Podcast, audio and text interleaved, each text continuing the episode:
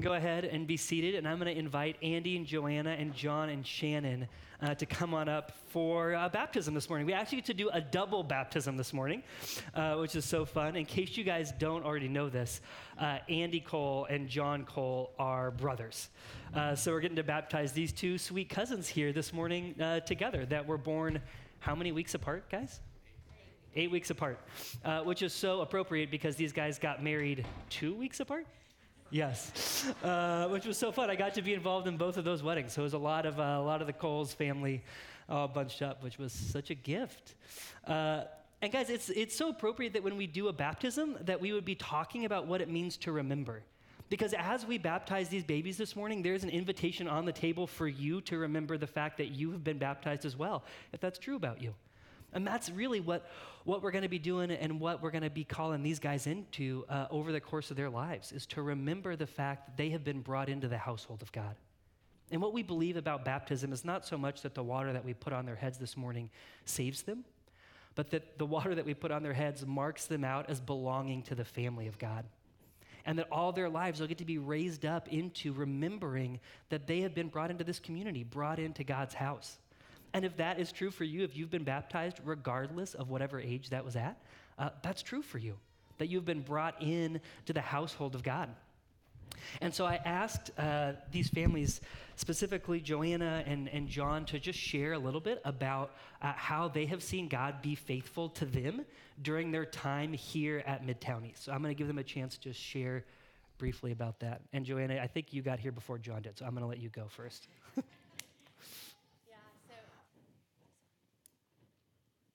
Is that better? Yeah, yeah. Okay. So when Brant asked me to share a little bit of my story, um, the word that kept coming back to me was obedience. And for me in my life, I feel like I've seen that word come in cycles. And so my my story with Midtown, Midtown East Nashville, went through the cycle of required obedience to reluctant obedience to resolved or revealed obedience. And to quickly kind of bullet point what those three things mean. I moved to Nashville in twenty thirteen, and the the season prior hadn't hadn't really prioritized church membership, and was feeling the call of the Lord into that.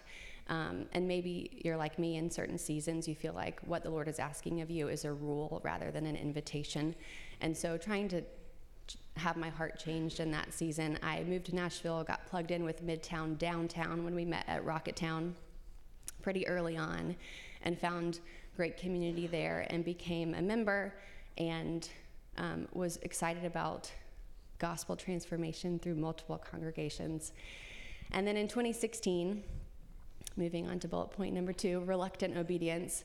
twenty sixteen, I bought a little house in East Nashville, and this congregation existed. You guys were here, and um, I decided to continue going to downtown because my house was honestly closer to downtown, and um, had great friends there.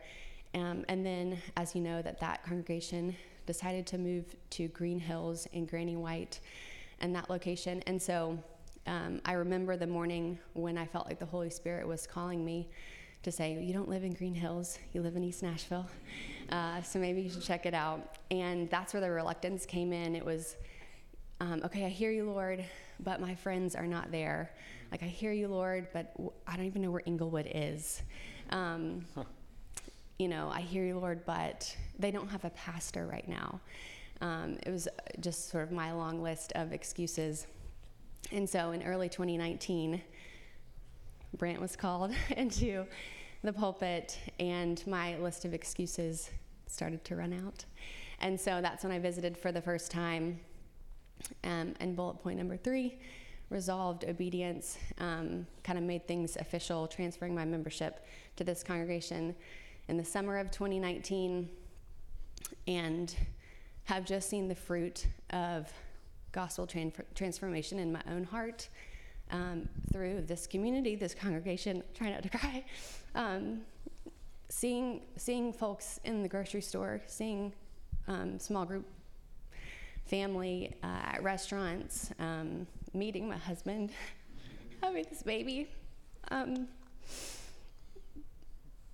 the point is that obedience doesn't just give us what we want, but it reveals more of who God is.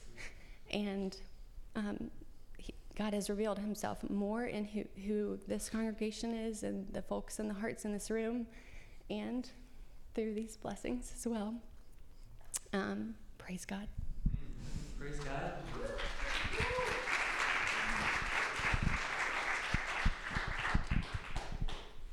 First, this, this is such a gift uh, for me personally. And um, as Brent, as Brant mentioned, you know, this thought of remem- remembrance. And um, as he stated, Shannon and I just celebrated our uh, two-year anniversary on Monday. Um, and we went back and watched the, the video. Um, and it was really cool because Brant officiated and was quick to point out the importance of our story. Um, and the openness of of our story, and we've certainly been been that way, because it's uh, it's very important to do. And and for me, rewind the clock five years. Um, I was coming off a difficult divorce uh, in a very low and dark place, um, and to think that now I'm up here uh, is just uh, God at work, um, and. From that point, he kind of, you know, I was full of shame, covered in guilt, uh, and didn't really think um, that I was worthy. Uh, struggled with self-worth and kind of just um, unsure of myself, my faith. Uh, and from that point, boy, has he uh, has he showed me. Um, and that starts with uh, getting to move in with my parents, which can be a humbling thing for. Uh, you know, twenty-five, twenty-six year old, um, but it reminded me of their importance in my life and, and raising me, um, and kind of resetting um, where I was and, and focusing on the Lord um, and those those people around me. And, and from there, moving in with my brother, Andy, um, and he really mentored me uh, during that period of time. What a gift a year and a half was uh, with him. Um, and we'll be forever grateful for that. Um, and then that leads me to meeting my beautiful wife, Shannon, who has um, just had an instrumental uh, impact on me and my faith, um, and us starting out as, you know, the the foundation and bedrock of our relationship was, was Jesus. Um, and she has really helped me to kind of connect my mind and heart, um, and, and shown me that uh, I am worthy. And I think it's just such a testament to God's grace, um, and that he could reach me in that low point and, and pull me here to be able to stand confidently and affirm the vows we're getting ready to to uh, to say. And it is just, uh, it's a real blessing. So, and also a testament to the community here, because uh, Midtown East um, has been just very, very important To, to me, and community is is ultimately um, just so important in a faith walk, especially one where I was at the low of the lows, um, and it is so important to be surrounded by people that remind you of God's goodness, his grace, and that that's enough. Um, so, yeah. yeah. Praise God.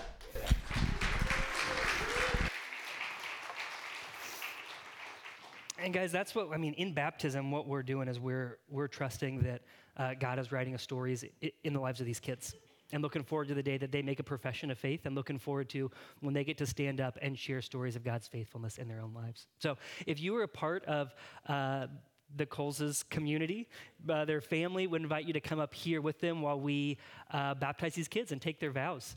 And you may be wondering, John and Shannon have moved, so you may not have seen them here recently, uh, but you're a member here until you're not a member here, once you become one. And so one of the gifts that we are giving them as they move on and they get called into a new place is we're giving them the gift of, of having their child baptized and having a community look at them and say, we're with you, that they know they're coming from a, a safe place, a, a grounded place, uh, and trusting that God will provide that for them wherever wherever he calls them.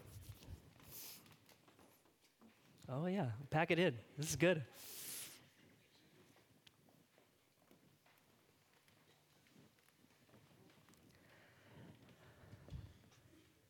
I'll just remind you guys why we do this, is that taking vows is a weighty thing, and we want them to know that they are not alone as they make these promises. So uh, we're, yeah, you guys aren't alone. Uh, I'll ask you these questions, John and Shane and Andy and Joanna, and uh, after each one would invite you to say, we do. So do you acknowledge your child's need of the cleansing blood of Jesus Christ and the renewing grace of the Holy Spirit?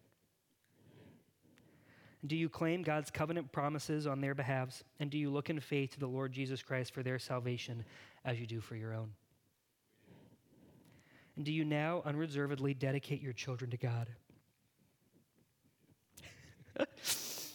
and promise in humble reliance upon divine grace that you will endeavor to set before them a godly example, that you will pray with and for them, that you will teach them the doctrines of our holy religion, and that you will strive by all the means of God's appointment to bring them up in the nurture and admonition of the Lord? And now, do you as a congregation undertake the responsibility of assisting these parents in the Christian nurture of these children? Great. Okay, we're going to do Winter first because she's a little bit older. So,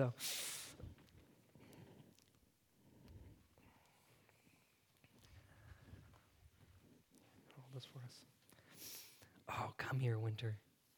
It's so appropriate that it's snowing today, huh? Just for you. Okay.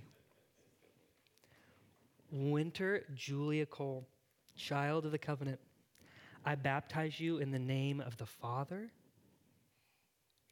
and of the Son and of the Holy Spirit. Okay, let's pray for Winter. Oh, Jesus, we thank you for this sweet girl. Lord, for the gift that she is to Andy and Joanna, the gift that she is to this community.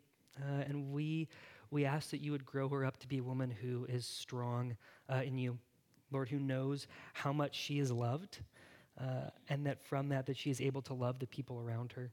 Jesus, that she would uh, love your word, that she'd experience you, and that you would give her her own stories of gospel transformation uh, to follow her the rest of her life. And we pray these things in Jesus' name. Amen. Amen. Okay. Okay, James. Come here, buddy. Oh, yes. What an amazing onesie. Okay, it's James Stanton Cole, right? Okay. James Stanton Cole, child of the covenant. I baptize you in the name of the Father oh, and of the Son. Oh, I know it's cold. And of the Holy Spirit. Oh, buddy. Okay, let's pray. Oh, Jesus, we thank you for James, uh, Jesus, and just this, this sweet grace that he is uh, to John and to Shannon, Lord, this uh, physical reminder of your grace for them in their lives, the goodness that you have given them.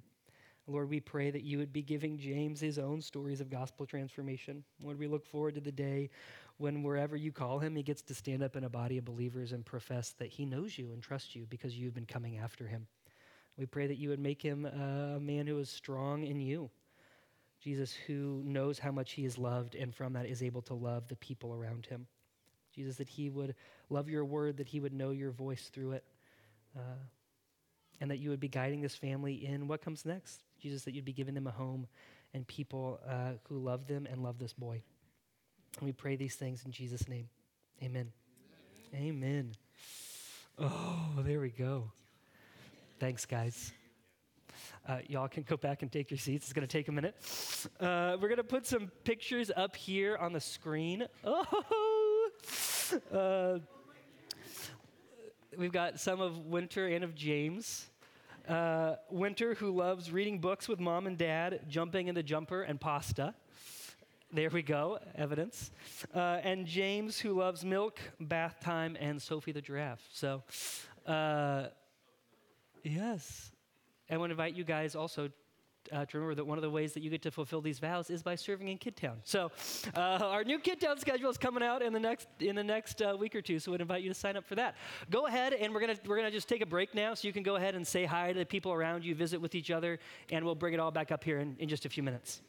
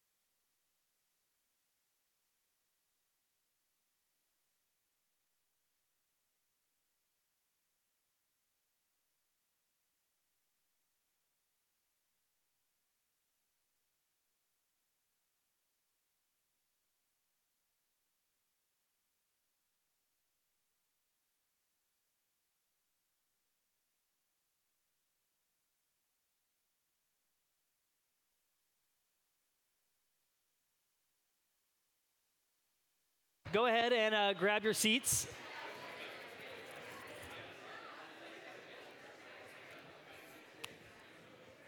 Uh, so like I mentioned earlier, uh, there are a lot of things that are about to change for our congregation because, uh, because we're moving.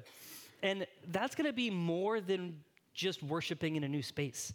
There will be new responsibilities. There will be new people, new patterns, things that are exciting, like we'll be able to bring coffee into the sanctuary. Yes. Praise God. And we're going to start at nine thirty, so there's an extra half hour of sleep for those of you who don't have kids. For those of you who do have kids, that you'll wake up at the same time anyway, but you'll have a little bit more time to get here. Uh, and then things that will be a little bit less exciting, maybe, like we will get to set up and tear down chairs every week again. Woohoo! I love the attitude, guys. It's amazing. Okay. Uh, so yeah, things that are going to be this, things that are exciting, things will be challenging, uh, and and I wanted to stop and just give us a chance to talk about what is actually happening and how God would be leading us into that. So rather than just continuing in our Genesis series, we're going to jump out of that today into the book of Deuteronomy. So all of the questions that you have about the fall, you can listen to Randy's podcast from Granny White, and I'm sure he will answer all of them. Uh, so I'm going to invite, oh, you know what? No, I'm going to do that in a minute. Uh, no, I'm going to invite Sam up. Where's Sam? Sam? Okay, Sam is our reader today. Uh, so Sam is reading for us out of Deuteronomy eight. So if you have your Bibles, uh, you can open uh, open with us to Deuteronomy eight. It'll also be up here uh, up here on the screen. Okay, so we're starting in verse starting in verse two. And as you guys uh, as we're listening to this, I just want to remind you kind of where the Israelites are in their story when when this happens. So the Israelites, God brought them out of Egypt. And they've been wandering around the desert for forty years, and Moses has been leading them. And they're on the edge of the promised land. They're about to go into this space that God has provided for them, that he's promised them. And right as, the, as they're waiting to go in, Moses gives this series of speeches to the people. These are kind of his last words because God has told them he's not going to get to go with them. And so these are the things he is giving to them, that God has given him to give to them as they are about to go into the place that God has called them. Take it away, Sam. All right, this is God's word. And you shall remember the whole way that the Lord your God has led you these forty years in the wilderness, that he might humble you, testing you to know what was in your heart, whether you would keep his commandments or not. And he humbled you and let you hunger and fed you with manna, which you did not know, nor did your fathers know, that he might make you know that man does not live by bread alone, but man lives by every word that comes from the mouth of the Lord. Your clothing did not wear out on you, and your foot did not swell these forty years. When, uh, know then in your heart that as a man disciplines his son, the Lord your God disciplines you. So you shall keep the commandments of the Lord your God by walking in his ways and by fearing him. For the Lord your God is bringing you into a good land, a land of brooks of water, of fountains and springs, flowing out in the valleys and hills, a land of wheat and barley, of vines and fig trees and pomegranates, a land of olive trees and honey, a land in which you will eat bread without scarcity, in which you will lack nothing, a land whose stones are iron, and out of whose hills you can dig copper. And you shall eat and be full, and you shall bless the Lord your God for the good land he has given you. Let's pray. Father, we are thankful for this morning. Lord, we're thankful uh, for the ways that you have provided for us as individual people, the ways you've provided for us as a congregation over so many years. And Lord, ask that as we come before you this morning, that you'd be providing for us through your word, uh, feeding us, nurturing us, nourishing us by your Holy Spirit through your word. And we pray these things in Jesus' name. Amen. How, how do you react to imminent dramatic change in your life? And we're not, now we're not just talking about what's happening here for us as a community. We're talking about you and your life, because while we are, while we're talking about change and how we react to it because of how, where we're going as a congregation, um, what is also true is that you in your individual life, us and our individual lives are always bumping up against change, aren't we?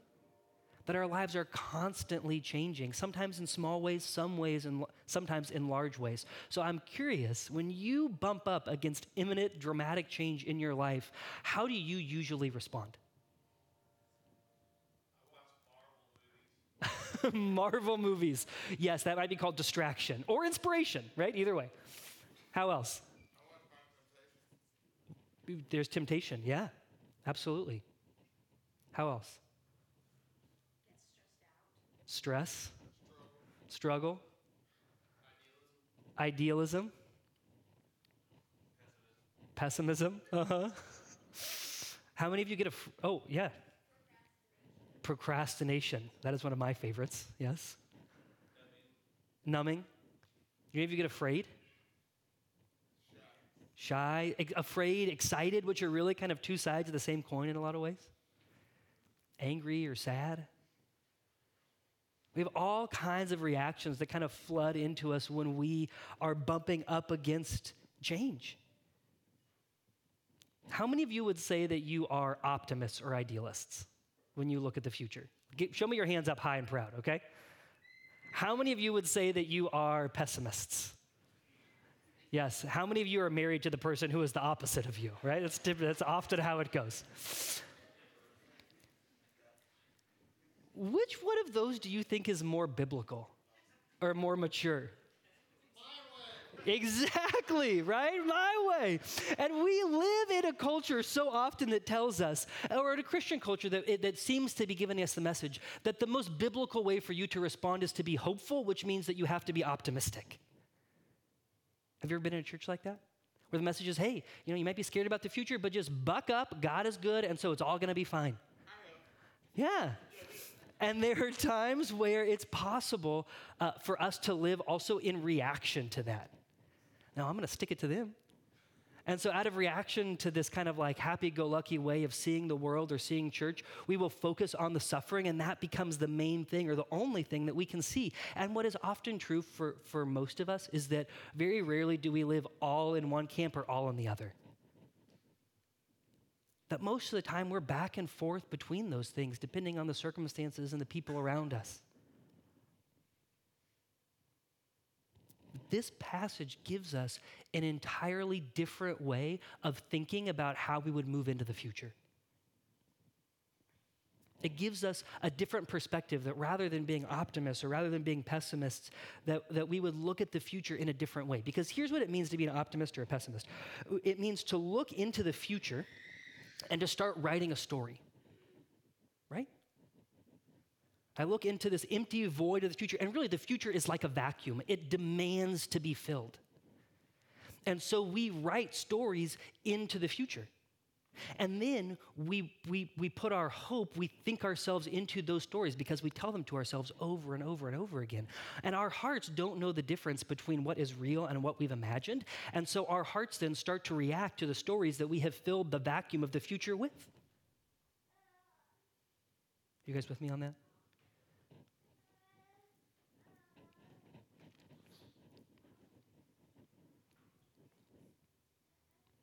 It's a forward-looking approach in which we create a world that is not real. And the perspective of this passage, the biblical perspective on how we move into the future, how we deal with change, it turns us around. That rather than facing forward into the future and throwing our imaginations there, that what, what this passage is calling us into, what the Bible calls us into, is that we would be a people who back into the future. Like, have you ever been running up a very steep hill? Or maybe walking up a very steep hill, right? And it starts to like hurt your legs, so you gotta turn around and walk the other direction. There are a lot of benefits to that, I will tell you, okay? Uh, one is that you're not looking at all the things that are coming that you're afraid of, but you get to turn around and look at what has happened in the past. And the Hebrew words for yesterday and for tomorrow give us a sense of that, because the, the Hebrew word for tomorrow, it comes from a root that orients us to looking uh, away from the future. And the Hebrew word for past, or, or, or from, from yesterday, comes from a noun that, that orients us toward looking yesterday in the face. And we see that even in this passage with the command to remember. and you shall remember the whole way that the Lord your God has led you these forty years in the wilderness. Remember, remember, remember, remember. We read it all throughout this passage, and we read it all throughout Scripture, this command to remember. And to remember is to, is to turn around and to back into the future with our eyes fixed on what has happened in the past.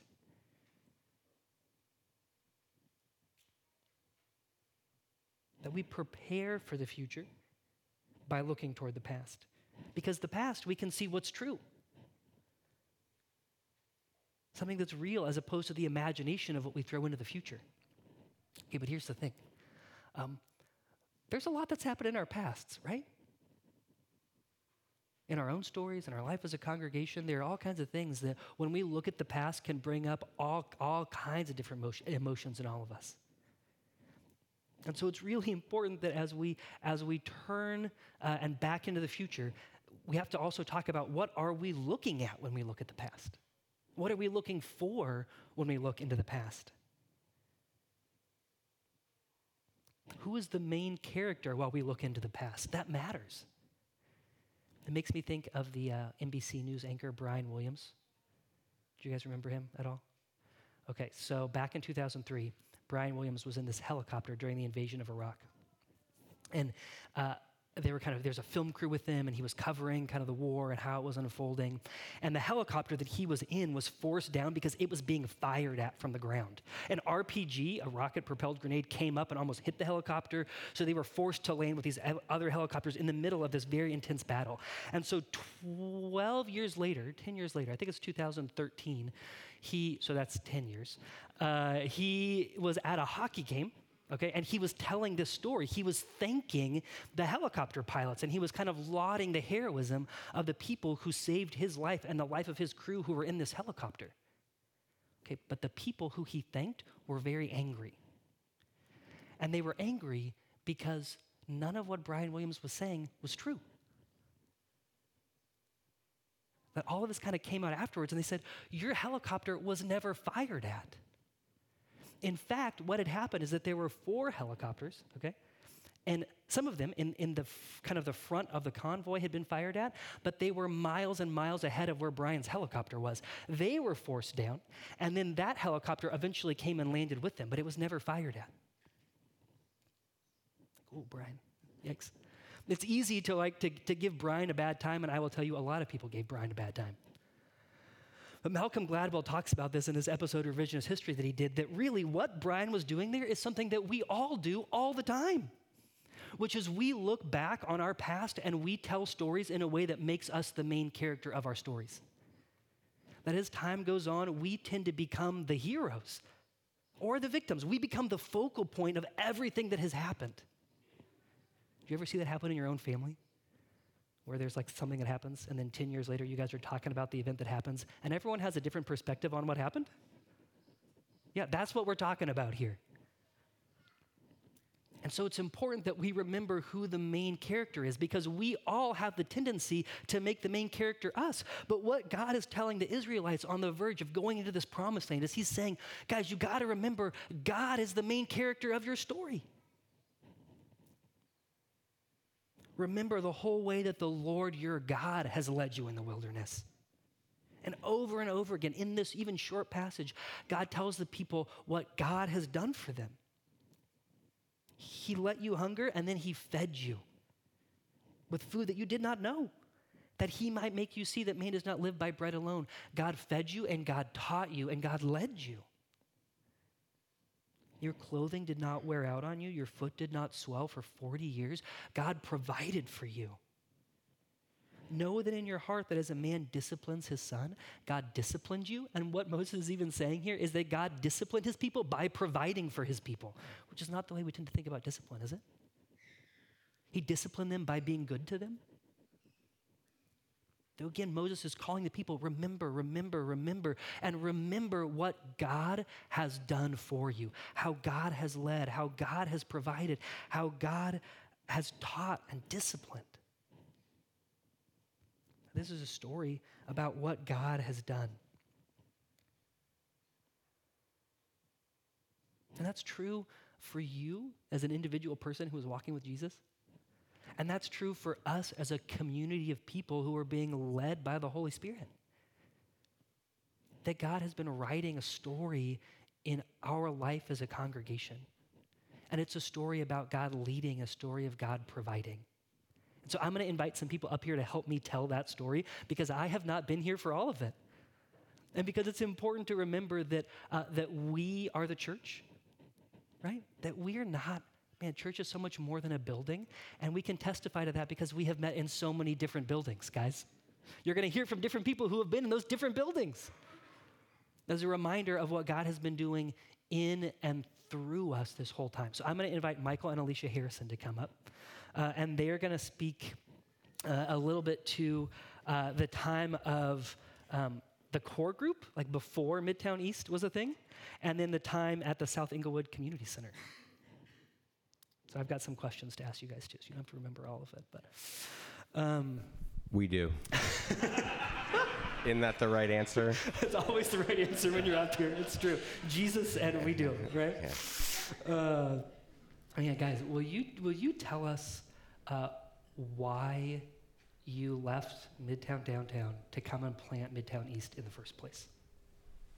Yes, um, which is great. I love the way that you framed that. Why did we versus the question you texted me, which is why did we want to? Um, because why did we want to is I did not. Um, and it really is, I loved, I th- hope, I think there's going to be a theme of obedience. Um, because it really was, this was, uh, we were longtime Midtowners downtown, uh, when there was only downtown. Um, and some things had happened. We had watched, um, Creve Hall get planted. We had watched, uh, twelve South get planted. And there was this beautiful thing that like the front ranks of Rocket Town would just get cleared out. And it was beautiful and sad and terrifying. And we had, I see people that moved into those front ranks like, so who's going to sit up front now to leave room for all the newbies in the back? And it was like, I guess that's us. Um, I guess it's our turn. Um, and so we had received the benefits of that and uh, of others' obedience and care and love and believing in the mission of Midtown, having sat under that for so long of this, like believing that the most dangerous thing is a pastor left alone, right? So we believed in this vision of multiple congregations and pastors in community and a local church and Um, and it was really easy to believe that for everyone else um, when they were going to start churches.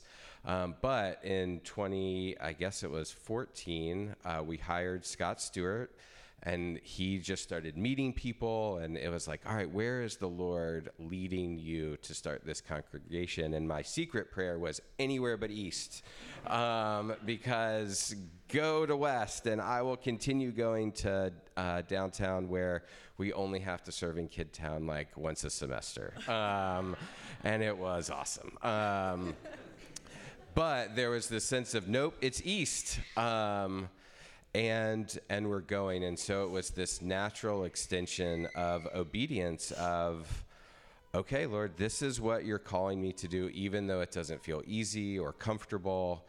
Uh, it's what you're calling us to do, because I believe you have something. I believe that you've promised us that we are better uh, when we go and obey and do community, uh, you know, do church with people that live with us.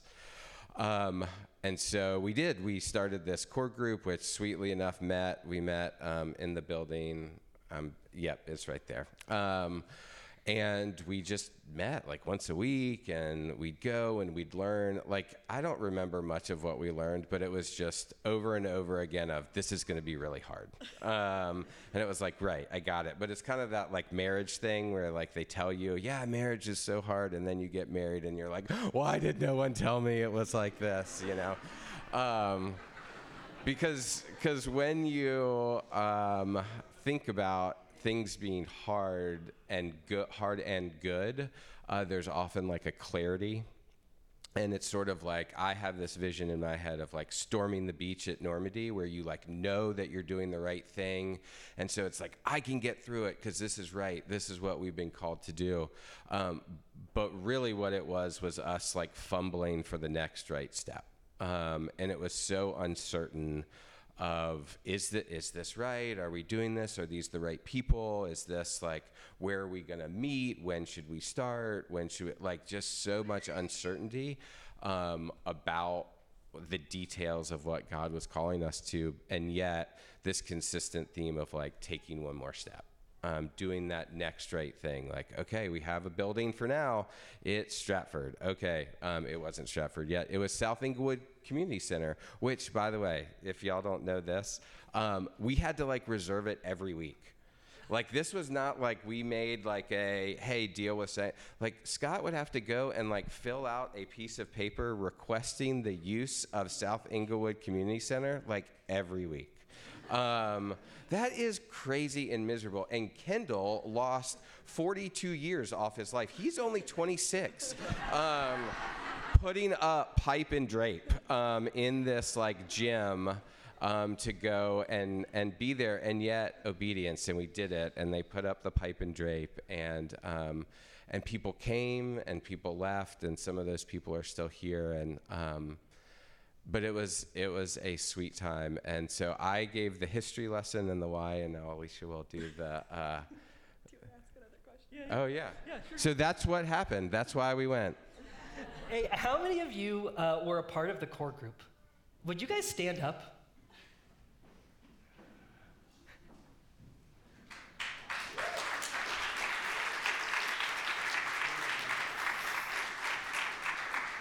And how many of you joined Midtown while Midtown was at the South Inglewood Community Center? Would you guys stand up? Yeah.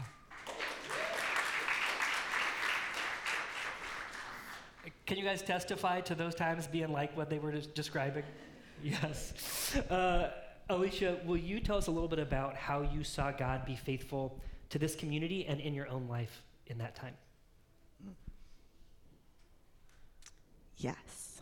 Um, I think in two different ways. Um, one, when Michael was talking about um, like it being hard. I remember Randy at Downtown, he would always talk about like, um, you know, being part of a community, being the church, it's always messy. Um, and I just remember, well, kind of what Michael said, you don't get it. And then when it was messy and when it was hard, I was like, this is not cute messy. This is like snot bubbles messy. Like, you know, just um, just staying in and solving problems um, and grieving and fully showing up and being part of something um, became um, became really important. And I think one of the things, um, another part of that was also that when Michael was talking about moving to the front row, I remember that the Andersons um, sat to the left front row downtown, and we sat to the right uh, front row downtown. And we literally every week, for years, gave each other a cordial wave and moved on with our lives. And um, and that was it. And when we started East, all of a sudden these cordial waves of acquaintances um, all of a sudden became close, familiar friends. Um, and I think that has been such the beautiful piece I have seen over and over again in starting East is, yes, it is messy. Yes, it was hard. But this community is what it was worth every time, and how the Lord showed his love for me and my family was through you, um, was through intimacy, through chats at the grocery store, and through deep conversations on walks and in community group. Um, and that that grew me, and I know Jesus more because I see Jesus in you, and how you have spoken of your story um, reminds me of how God is faithful to me.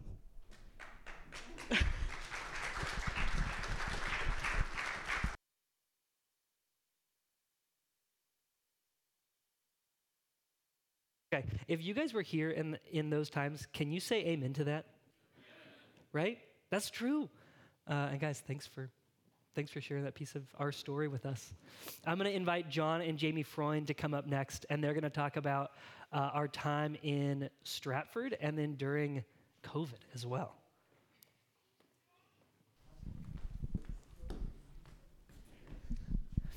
Uh, guys, will you just tell us what it was like to be doing church at Stratford High School? Just remind us. Okay. I have some notes because uh, as as Brant led with in Deuteronomy, uh, memory issues are also an issue in our family. um, yeah, so...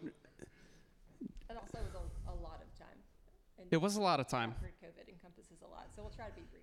Yeah, Strat- we were at Stratford for three and a half years, um, and then and then COVID for, I guess, a whole year after that before we were here.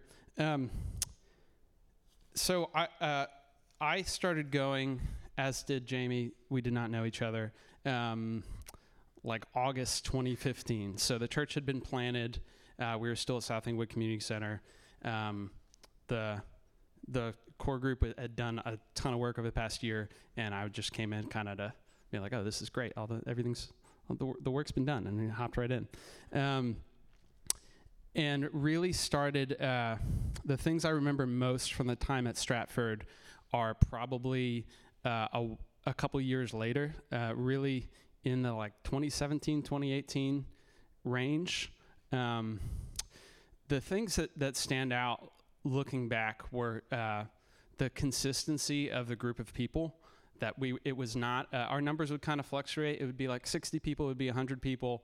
It would kind of be back and forth, but it really felt like the same sixty, seventy people were there every week, um, and were also the people um, involved in coming out to things, um, and just really grew to rely on that consistency uh, in my life. Um, especially as like uh, as a, a single twenty-somethings, the, one of the most amazing thing was the way that, that families would invite me in, um, and uh, man. Whew, the Lord is so good. Um, I think a time that might have been marked by a lot of loneliness was just like people with kids brought me in, and I got to know their kids. Um, and couples invited me out to lunch. Um, and we also had this really great group of single dudes, which is really rare for church, but there was like a whole group of twenty or thirty single dudes that sat on the right side, uh, and there weren't really any single girls, which was weird, and then they started hearing from twelve South, they started coming over. But, yeah, Jamie was there. Uh, But yeah, it was it was it was great for um, for those reasons where, where God was just providing this this consistency. Um, I forget my next point. I'm gonna look. Uh, I think also there was we had um, we had a year as as as was mentioned w- over a year without a pastor, and we had um, uh, two part-time staff. Um, Jeff on worship and, and, and April with kids. And uh, I think that led to just there, there was a lot of people taking initiative. Um, people were always kind of moving in and out of roles of uh, men's and women's events, of, uh, of community service events, um, uh, Bible studies, of setup, just making sure Sunday services still happened every week. Um, And uh, there wasn't a lot of programming or stuff. That people just kind of did things and, and, and stepped up. And I think the uh, what uh, a consistent theme, and I'm sure what Jamie will probably t- touch on, is things that were may have seemed like obstacles or difficulties, like having to set up every week, were the biggest blessings for our church because people got to know each other uh, every week setting up. And you saw people for a couple hours setting up worship or setting up Kid Town. Um, And that's when, like, I look back, I'm like, that's why I know these people well. And eventually we're like, oh, let's get to know them outside of church and, and really uh, build some community. So that, that theme of, uh, and what, what uh, Michael mentioned, uh, the theme of waves of people, um, for myself and, and Jamie as well, separately, coming in as a wave of people who are uh, b- really getting plugged in and becoming more involved on the heels of what the work of the core group had done. Um, and and then now uh, through fast forwarding through COVID, seeing um, kind of stepping back and moving in a different part of our life, and then seeing new waves of people that God was bringing in who are now going to be the ones who are involved um, and in ministries and inviting other people. Um, that's just been like really humbling to see the Lord do that with just different waves of people in this same community. So, thanks, John. Yeah. Do I just want to speak to a little bit about COVID and, and what that was like for us as a church? Or you want to speak about God's faith? What do you want to talk about next, Jamie? Um, I can kind of talk about God's, um, maybe how he was using in the community, Great. or working in the community, and I think that touches on COVID. Yes. Um, I'll probably kind of say, state some of the same things that John said, so apologies if this is um, redundant, but um, I th- when I think of our time, Stratford and COVID, the word, the two words that kept coming to mind for me were um, critical and intentional. Um, first, because it felt like all of the seasons and all of the transitions that we went through as a congregation at Stratford, and there were many, um, seemed critical to the work that the Lord was doing on us as a body, preparing us for what was to come. Um, and intentional just because um, I think some in the moment, uh, but especially looking back, it is no question just the Lord's intentionality in every piece of that. Like even like the physical space of where we met, it was a dark school auditorium.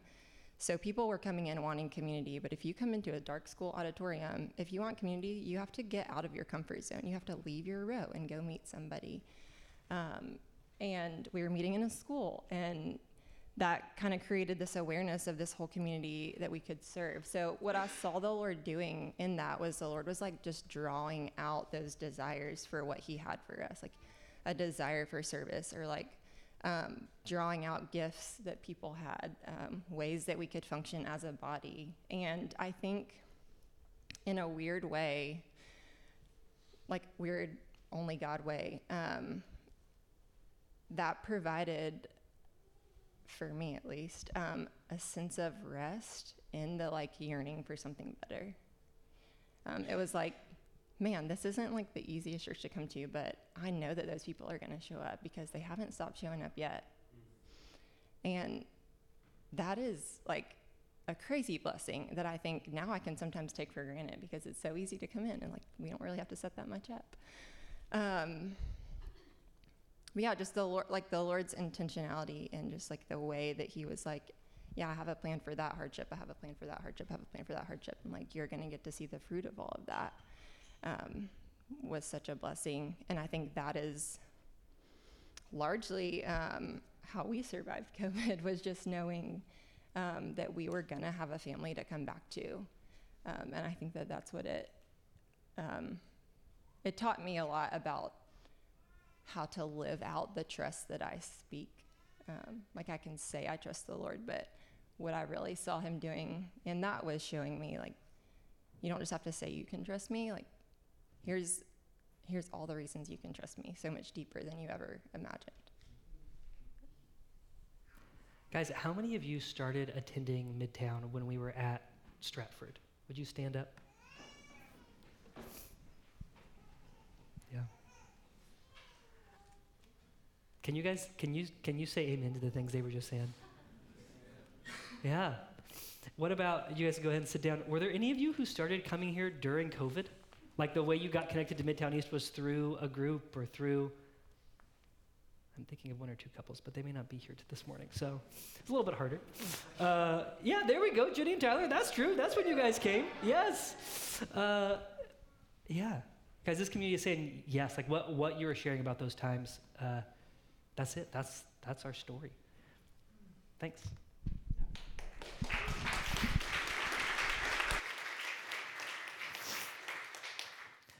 And kind of like I mentioned earlier, you know, as we left, we left Stratford, guys. Uh, if you remember back in March of whatever year that was, there was a tornado that hit East Nashville, uh, and it hit some of your homes, and we got to watch this community of people not only care for the people that were a part of this community whose homes were hit, but care for our community. Uh, and the next Sunday, we met in the gym at the Stratford auditorium because the lights weren't working in the regular auditorium.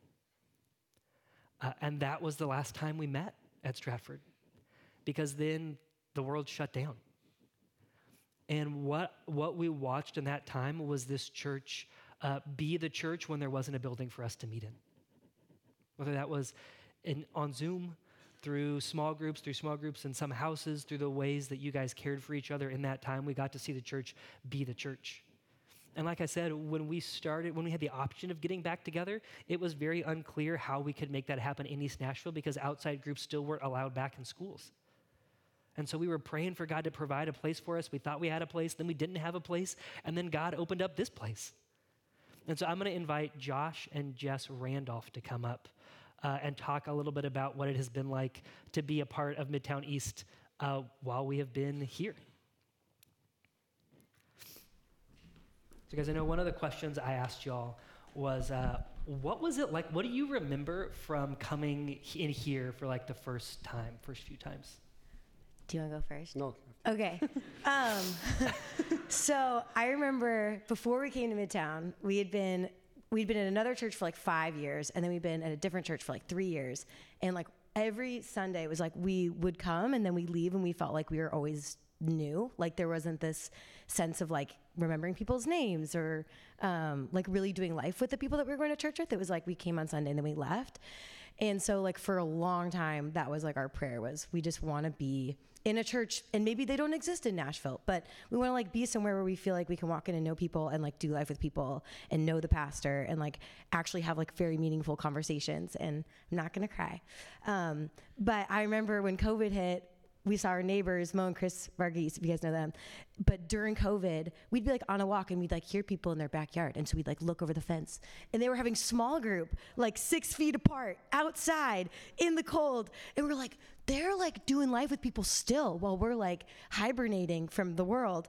And I remember we were both like super jealous. And we're like, what kind of church like still meets even when like all odds are against them? And we just thought that was super cool. And so we were very jealous and we were like, okay, we got to check out Midtown. Um, but we weren't Presbyterian and I didn't even know what like a P C A church was, but we just came. And then we ran into you and Caroline, um, like literally like a, a couple days later, like just in East Nashville at Five Points. And we're like, wow, maybe God is like calling us to go to Midtown. Am I answering your question? Yeah. So, okay, so, oh, how, what was it like we got here? So I'm a little jealous because, like, we, I feel like we're, like, like we should have Midtown tattoos because we, like, love it here so much. But, like, we weren't O G Midtowners. Like, we came after the f- the fruits of all your labor. We just got to, like, pick the fruit off the tree and enjoy it. Um, so, like, I feel like I need to, like, earn my keep a little bit. But um, I will say that, like, walking into this building and getting to know some of you and even like crying with some of you on this red carpet and like getting to know your kids in Kidtown and like l- getting to know their beautiful personalities. And like, it's been the sweetest part of this last year of our lives as a family. And like, we were just gone in Costa Rica this last month. And after like two weeks, I was like, there's a void happening. Like I feel lonely and like, I feel like sad and I don't feel as like strong in my faith. And I was like, what's happening? And I was like, oh my gosh, like we're not in our community. And it was like leaving the community made me realize like how special and sweet this is and what a game changer it's been, like even us parenting with our kids and like being able to talk through some of the struggles with you guys and like not being alone in this season of life. And like this season of life is ministry too, of like raising kids. And I know a lot of you in here don't have kids, um, but like just for being with other people that are walking in the same journey as you. And um, it's really like just challenged me as like a mom in my faith, just b- seeing other amazing moms in this room, like walking with Jesus while they raise their kids. It's like really helped me in my walk and it's changed our marriage. And yeah, no tears. So that's good. Here you go. Yeah. I mean, I, I, I'm just here because I love to see Brant cry every week. I mean, that's. Yeah, the tears are welcome. It's very true. It gets me every time. Um, I, I mean, I agree with everything Jess said, and you know I don't have a lot more to say other than I, I was just kind of thinking through what I was going to say today, and um, a lot of this is about like thinking back to the past and you know where we came from, and and um, you know I became a Christian in early days of high school, and I remember those days, as I'm sure a lot of you do, like going through small group and youth group, and like it seemed like everybody was on fire for God and people were getting saved left and right, and it was like the Holy Spirit was really moving. And then um, it was wonderful, right? And and then life happens, and and we have jobs and we get busy and um, have families, and our hearts get hardened to change and to um, hearing the Word of God and being excited about the gospel still. Um, and then so you know we've been church bouncing back and forth for a while, and then we came here, and then um, got involved in the community in the small group, and. And what I saw was just like a group of people who were just like so rooted in their faith and excited about the gospel again, um, and wanting to talk about it and wanting to expand. And so I'm just super excited to be a part of this and to be a part of the growth. And now that we're going like next week to a new place that has twice as many seats, um, I see this as an opportunity for us to fill those seats with people who um, don't know Christ right now currently, instead of just like taking, Brant and I talked about this a little bit, like instead of just like taking people from other churches because we have a new, cool, bright building. Um, so that's what I'm pumped about for this church, and like that it's the community that we have that wants to do that, that wants to go find those people. Um, so I know we're looking about the past, but I'm just kind of focused on the future. I, like oh, I love it. Hey, how many of you started attending Midtown East uh, while we've been here at Memorial Lutheran? Can you guys stand up? Oh. And before you sit down, I want to, well, you can sit down. You're already sitting down. That's fine. And can you guys say amen to what they were just talking about? Amen, amen, right? You guys can grab your seats. Thank you. Uh, guys, th- that's, this is our story. And uh,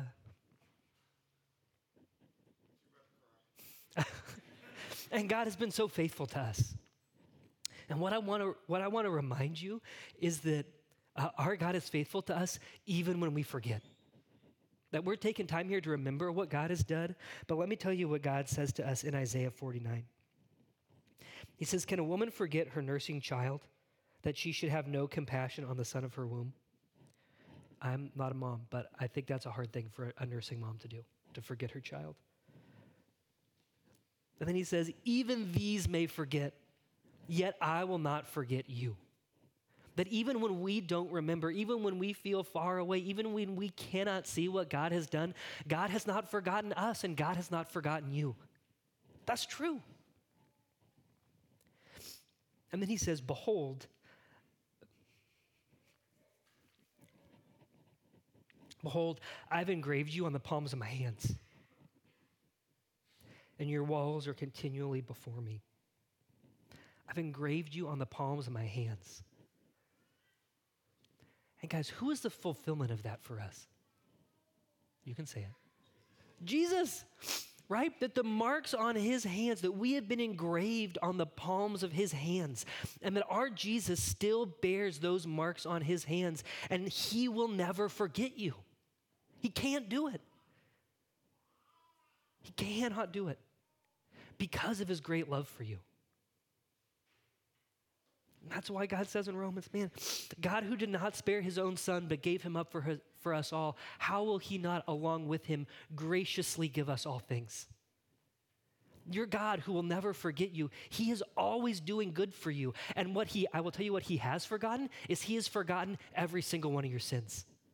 That when you were in Christ, those things have been cast as far as the east is from the west. And when he looks at you, all he has for you is compassion. That's true. Even when you don't remember it or can't see it or have a hard time feeling it. That you are engraved on the palms of his hands, and he cannot forget you. And guys, that is the Jesus that through his Holy Spirit is leading us where we are about to go. That's the Jesus who tells us, I will never leave you and I will never forsake you. It's the Jesus who tells us that he is always leading us in triumphal procession. And as you heard from our friends this morning, the triumphal procession that we are in doesn't always look like what the world thinks a triumphal procession looks like. Am I right? But he is always leading us into a triumphal procession, into our into the promised land, into our heavenly home. Because we have been, as was testified to this morning, we have been a wandering congregation, right? Like the Israelites in the wilderness, man. And I don't, Riverside Revival may not be the final stop. I will tell you this, it is not the promised land. I wish that it was. I wish I could tell you that it will be flowing with milk and honey, that there will be iron in the stones, that, there, that you'll never thirst or hunger again. It will happen because we'll get to set up the chairs every week, right?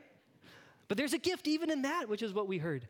And what it reminds us, friends, is that we are a pilgrim people. Do you know that? This world is not our home. And the gift for us as a church of having to wander in East Nashville, even though the triangle of it is very small, and we're finally landing kind of right in the middle of it, you can go to the Google Map thing, uh, is that it reminds us that this building is not our home, that the houses that you live in, that those houses are not your home, that if you are in Christ, your home is the home that Jesus is preparing for you in heaven. He told you, I have gone to prepare a place for you. And if I have gone to prepare it for you, I'll bring you to be with me. That's true. And that is the promise that we are living into as we take this next step in faith where God's calling us. Can I get an amen to that? Amen. Okay. I'm going to invite the worship team to come back up here. Uh, and we're just, we're going to spend some time uh, worshiping and responding to that truth of the God who has remembered us and who has been leading us. We're going to sing about what he has done for us, and then we're going to remind ourselves of his goodness. So let me pray and we'll worship together. Father, thank you. Uh, Lord, thank you for this morning of remembering, of being reminded of your goodness toward us. And Lord, as we sing it, would you help us to live into it? Uh, and we pray these things in Jesus' name. Amen.